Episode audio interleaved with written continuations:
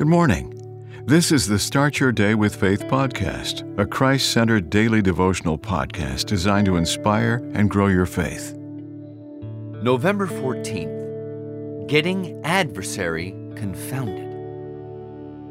The sixth chapter of Daniel carries an account of Daniel in the lion's den. That the lions did not devour Daniel is miraculous, but even more remarkable is the text in verse 26, where King Darius makes a pitch for God. I make a decree that in every dominion of my kingdom men must tremble and fear before the God of Daniel, for he is the living God and steadfast forever.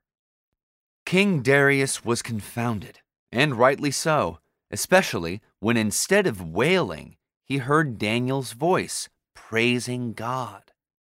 The chains of Paul and Silas fell off as they sang songs of praise at midnight while in a fortified prison.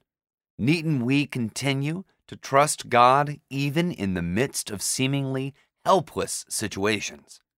We need to. That way, the adversary, the very powers that cause the havoc, will testify about the Son of the living God. We'll do well to embrace the fourth stanza of the hymn, Worship and Thanks and Blessing.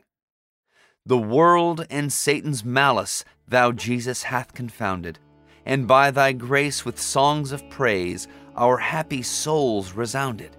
Accepting our deliverance, we triumph in thy favor, and for the love which now we prove shall praise thy name forever. Amen. The Start Your Day with Faith podcast is a Christ centered daily devotional podcast written by Dr. James Panford Arthur, a published author of several devotional books.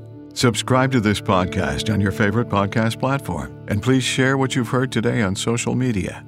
Start your day with faith. Copyright 2023.